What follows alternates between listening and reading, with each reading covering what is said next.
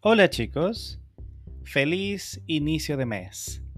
Yo soy Milton Ralph y les doy una vez más la bienvenida a Spanish que chivo.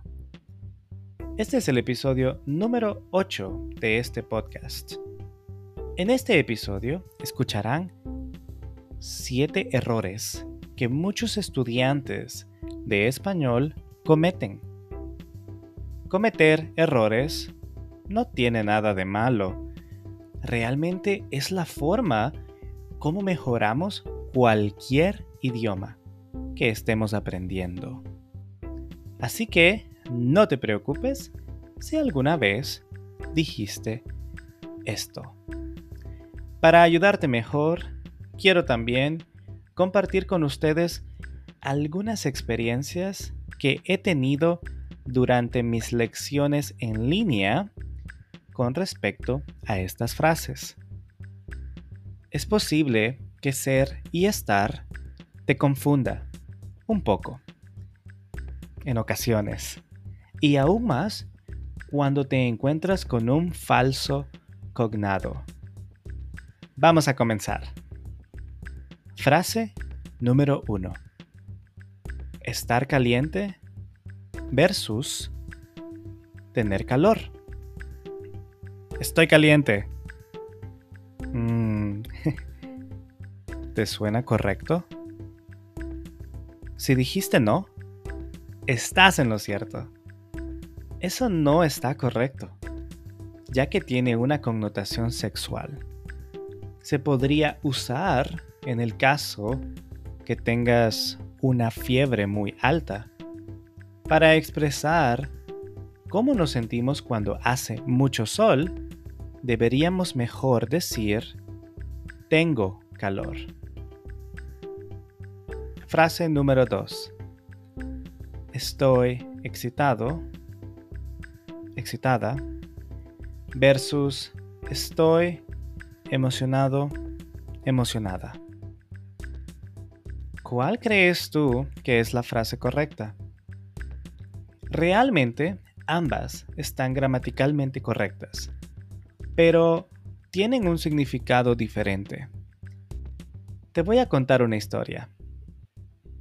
Un día, tuve una lección con una estudiante nueva y ella estaba muy feliz por comenzar su viaje con el español. Ella muy felizmente me dijo, estoy muy excitada por comenzar. Yo, amablemente, esperé que terminara de hablar y le dije que realmente la palabra que ella quería usar era emocionada, lo que en inglés significa excited, y que la palabra que ella usó tenía un significado sexual.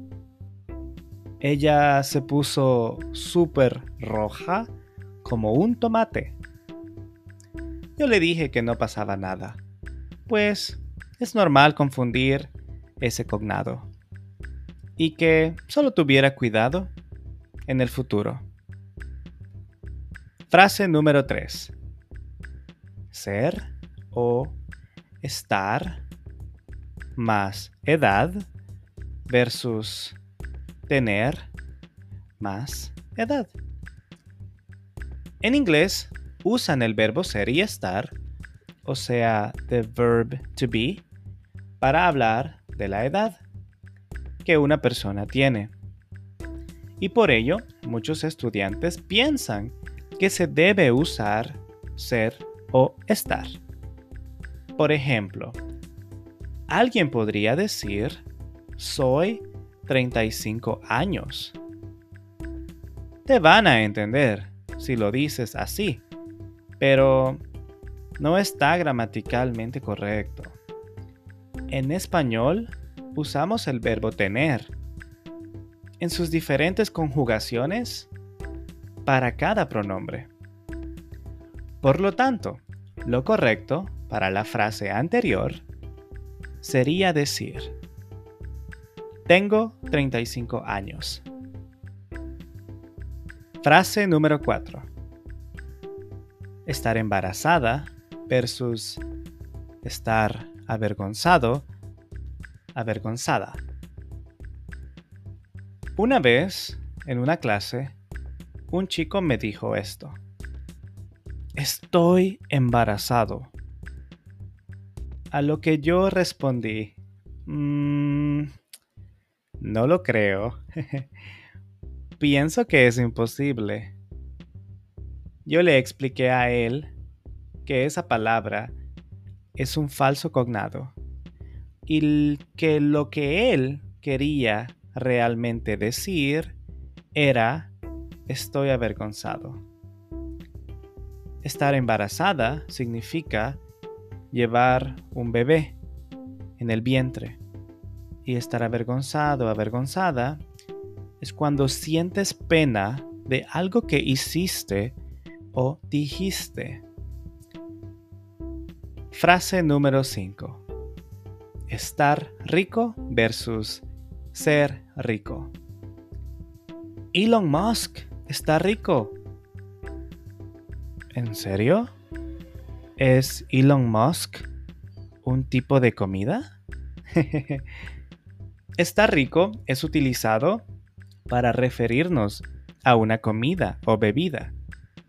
Ser rico es tener mucho dinero, lo cual aplica a Elon Musk, quien recientemente fue declarado el hombre más rico del mundo. Ten cuidado, no vas a querer decirle a un amigo o amiga que está delicioso o deliciosa, cuando en realidad quieres decirle que tiene mucho dinero. Frase número 6. Polla versus pollo. Mucho cuidado aquí. No quieres ir a pedir polla a un restaurante. Polla tiene un significado sexual refiriéndose al miembro masculino. Así que lo que tú realmente quieres pedir es pollo y no polla. Frase número 7. Me gusta versus me cae bien. Esta frase confunde a muchos estudiantes, ya que en inglés es súper común decir I like my teacher o I like my boss. Y no tienen ningún sentido amoroso. Pero si traducimos esas dos oraciones, estamos diciendo, me gusta mi profesor, profesora, me gusta mi jefe. Lo que en español indicaría que nos sentimos de alguna forma atraídos a esa persona. Si te sientes atraído o atraída a una persona, entonces está bien que lo digas así. Sin embargo, si lo que realmente quieres expresar es que te gusta la forma de ser de esa persona, entonces puedes decir, me cae bien mi profesor o profesora, me cae bien mi jefe. Esos fueron los 7 errores que algunos estudiantes que hablan inglés como lengua materna pueden llegar a cometer. Espero te haya gustado mucho el contenido y haya quedado claro todo. Recuerda que si no entiendes algo del audio de este episodio, puedes darle play otra vez. Y si quieres el script, lo puedes obtener en Patreon. El audio también está en YouTube, Spotify y otras plataformas más. El script está solamente disponible en Patreon. En la descripción dejaré los links. Con esto me despido y les deseo una semana excelente y llena de mucha práctica de español. Nos vemos la semana que viene en el episodio 9. ¡Salud!